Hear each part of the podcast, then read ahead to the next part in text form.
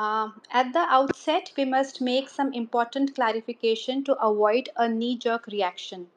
Our focus is not on the application of critical race theory to American society, but rather on the way it has been incorrectly adapted for India and applied rashly to its vulnerable social ecosystem.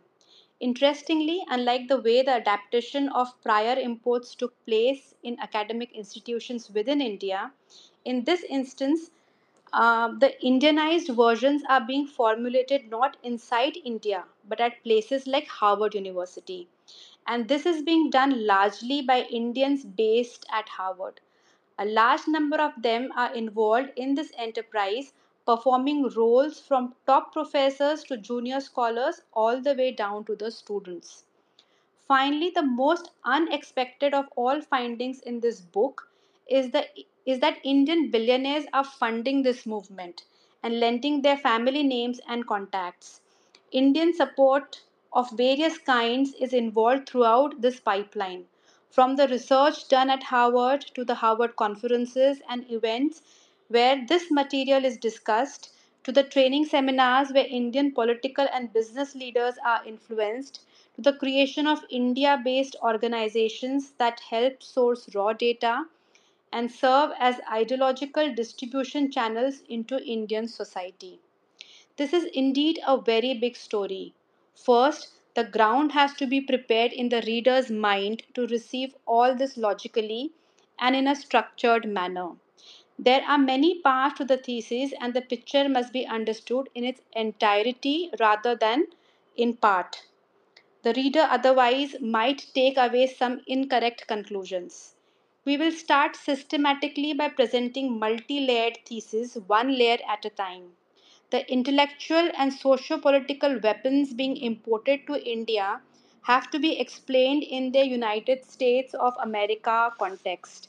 तो ये रवि जी पढ़ने की जगह आप short में बता देंगे ये जो क्रिटिकल रेस थेरी उनका था and how it has been mapped in Indian society as critical हमारा दलित्स वाला जो ये पूरा उसके ऊपर रेस थेरी में वो मैप करते हैं कास्ट okay. थेरी में जो उन्होंने कन्वर्ट किया या ओके okay, ओके okay. पहले जो कास्ट है वो कास्ट भी हम लोग समझेंगे बाद में बट वो क्या होता था कि एक कम्युनिटी और ग्रुप के बीच में एक ऑपरेसर और ऑपरेस ग्रुप है लेकिन जो ज़्यादा खतरनाक थ्योरी है कि हम रेस में बांट दें ठीक है तो एक तो ये क्रिटिकल रेस थ्योरी पहले क्रिटिकल लीगल थ्योरी आई थी कि आ, मतलब लीगल फ्रेमवर्क में हम एक खास विक्टिम ग्रुप के लिए उसके राइट्स के लिए लड़ेंगे। तो वहाँ से बेसिकली ये डेवलप हुआ क्रिटिकल वर्ड जो है वो फ्रैंकफर्ट स्कूल ऑफ़ थॉट वहाँ से आया है कि कैसे आप इकोनॉमिक फ्रेमवर्क को ना यूज़ करके उसके कल्चरल फ्रेमवर्क में जब आप घुसते हैं उसके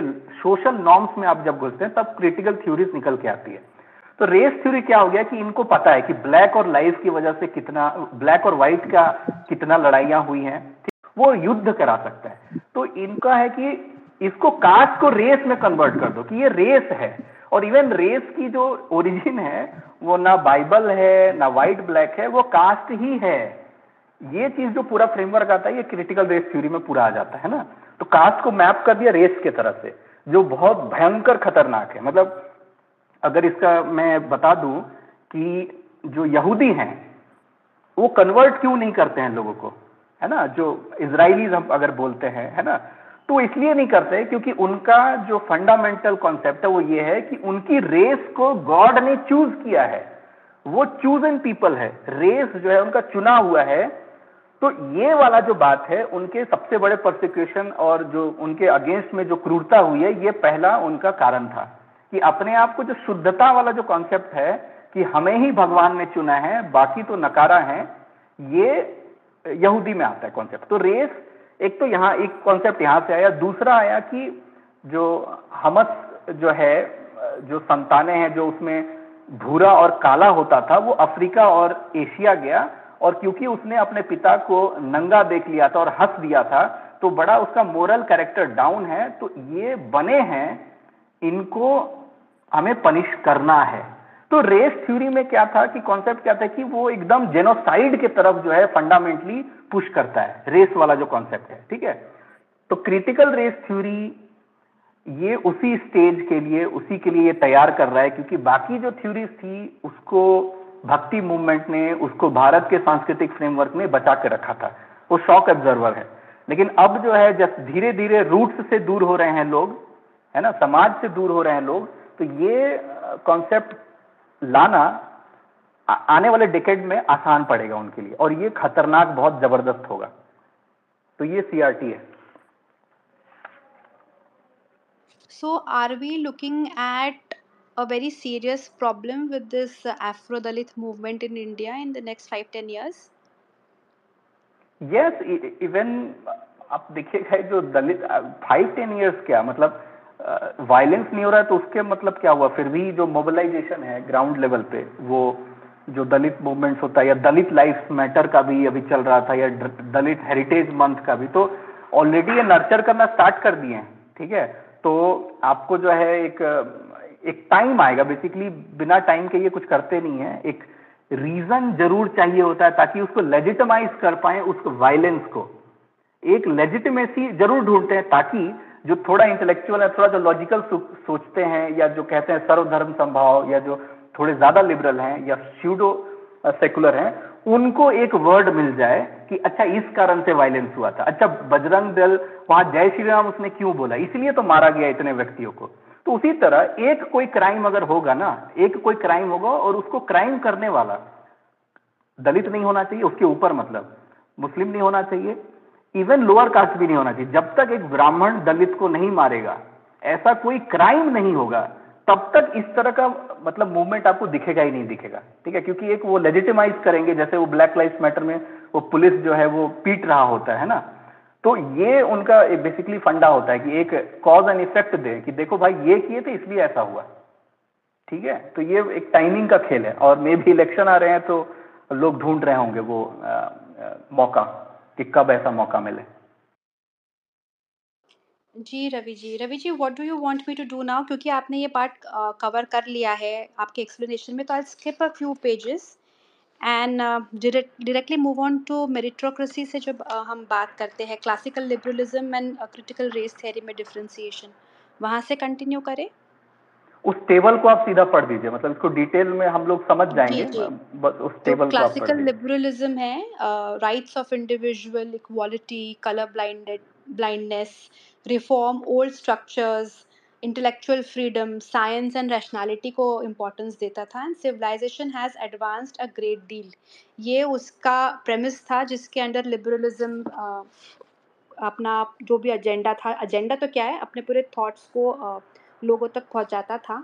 एंड क्रिटिकल रेस थेरी में जो पॉइंट्स को लेके ये लोग अपना बैटल्स लड़ते हैं, वो है rights of group identities equity hegemony को काउंटर करना है अगर आपका एक सिस्टम में से आउटपुट जो आने वाला है, वो इक्वल नहीं है तो वो सिस्टम ही गलत है। बेसिकली दे चैलेंज मेरिट्रोक्रेसी मतलब अगर आईआईटी में इंजीनियर्स है एंड उसमें से पास होने वाले कुछ इंजीनियर्स को ज़्यादा अच्छे जॉब मिल रहे हैं या आईआईटी में रहते हुए भी कुछ स्टूडेंट्स को अच्छे मार्क्स मिल रहे हैं, कुछ को नहीं देन आप कहीं ना कहीं वहाँ पे भी ब्राह्मणिकल पेट्रियार्की ला रहे हैं। कहीं ना कहीं आपका वो भी सिस्टम फ्लॉड है।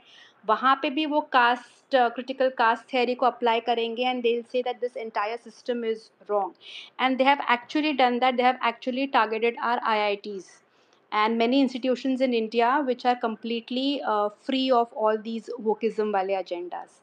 And they want to dismantle the old structures cancel culture बहुत ज़्यादा है क्रिटिकल रेस थेरी में एंड uh, उनको पूरा time oppressed and oppressor in ये दो ग्रुप्स को आइडेंटिफाई करना है और इनको थ्रू मतलब वो जो फायर है वो बर्निंग ही रखनी है कि ये ऑप्रेसर है और ये ऑप्रेस्ड है। अगर यूएस में वाइट एंड ब्लैक में the whites were oppressing and the blacks were oppress तो they want have to draw a parallel in Indian society and the best parallel they are getting here is the brahmins and the lower caste and ये oppressor है and ये oppressed है and you have there has to be equality Ravi ji?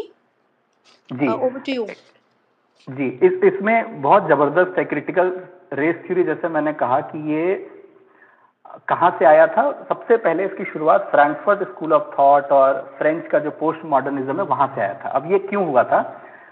Russian revolution एक classical Marxism से वहाँ revolution हो गया। But इन्होंने देखा कि उस थ्योरी से जर्मनी में कोई रेवोल्यूशन नहीं हो रहा है। इन्होंने देखा कि अच्छा मार्क्सिस्ट जो फिलॉसफी थी, वो डायलेक्टिक फिलॉसफी थी कि एक क्लास स्ट्रगल होता है। एक के पास पैसा है, एक के पास नहीं है मतलब लेबर क्लास होगा और एक पैसे वाले लोग होंगे। इनके बीच में लड़ाना है, ठीक है? बट ये वाला जो पार्ट है, जर्मनी में काम किया नहीं। तो इन्होंने कहा कि ये बड़ा रिडक्शनिस्ट अप्रोच है। हम इकोनॉमिक थ्यूरीज क्यों क्यों देख रहे हैं सिर्फ़? हमें सोशल नॉर्म्स और उनके एक पॉप कल्चर में हमें घुसना है। जो एक एक एक टाइमलाइन के लिए कल्चर होता है, एक पॉपुलर कल्चर होता है, उसमें हमें घुसने की ज़रूरत है, ठीक है? और इन्होंने वहाँ से क्या कंक्लूड किया कि ये जो साइंस है ये जो इतिहास है, क्योंकि जीतने वालों ने लिखा है, क्योंकि ऑपरेसर ने ही लिखा है इतिहास तो हम इतिहास को नहीं मानते हैं। साइंस को डेवलप करने वाले लोग भी बड़ा बहुत लोग, ज़रूरी नहीं कि गरीब हो वेल्दी परिवार से आए हैं तो एक्चुअली साइंस भी क्योंकि ऑपरेटर्स लोगों ने लिखा है तो हम साइंस को भी नहीं मानेंगे। यू सी देखिए, यहाँ से आता है कि हम साइंस को भी नहीं मानेंगे, लॉजिक को भी नहीं मानेंगे रैशनैलिटी को भी नहीं मानेंगे, क्योंकि लिखने वाले जो है, वो ऑपरेटर थे। उसके बाद, जो लिबरलिज्म था, वो क्या कहता था? इंडिविजुअल राइट्स की बात करता था। अभी तक जो आप सुनते हैं कि freedom of expression freedom of thought ये पिछले दो साल से देखिए भारत में गायब है। न ट्विटर पे आपको दिखेगा, नहीं, कहीं और दिखेगा, क्योंकि अब वो फ्रेमवर्क रहा ही नहीं, अब वो टूल का पार्ट है ही नहीं। क्योंकि इंडिविजुअल राइट्स का फॉर्मूला खत्म हो चुका है। अब क्या हुआ है कि इनको लगता है कि जो फास्ट प्रोसेस है वो ये है कि हम ग्रुप ग्रुप ढूंढे। ग्रुप ढूंढे मतलब इनका ये था कि जो फेमिनिज्म है उसने ब्लैक वुमेन को आ, सपोर्ट नहीं किया। व्हाइट वुमेन को सपोर्ट कर दिया। और जो एफ्रो दलित वाला पार्ट में जो है उसने ब्लैक मैन को सपोर्ट किया। ब्लैक अफ्रीकन मैन को सपोर्ट किया। ब्लैक वुमेन को सपोर्ट नहीं किया। तो हमें ये बाइनरी फ्रेमवर्क हमारे लिए काम का नहीं है। तो हमें नई आइडेंटिटीज ढूंढनी पड़ेगी, नए ग्रुप्स ढूँढने पड़ेंगे। इंटरसेक्शनलिटी वाला जो कॉन्सेप्ट है, वहाँ से एलजीबीटी और पूरा वो सब फ्यूल होता है।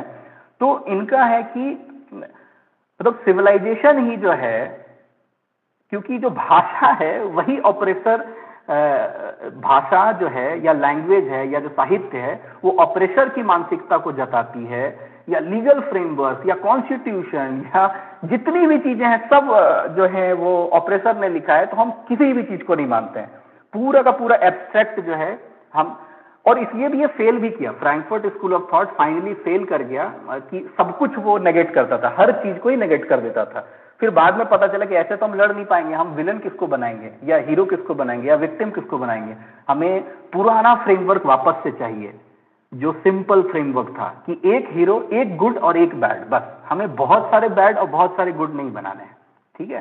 तो क्रिटिकल रेस थ्योरी कुछ पुराने मार्क्सिज्म फिलोसफी को लेता है, कुछ फ्रैंकफर्ट स्कूल ऑफ़ थॉट को लेता है, और ये सिविलाइजेशन को ही ब्लेम कर देता है। मतलब आप ग्रीक सिविलाइजेशन भी अगर बोल रहे हैं तो सीआरटी को प्रैक्टिस करने वाले उसको भी गाली देंगे, ठीक है? उसको भी गाली देंगे वो।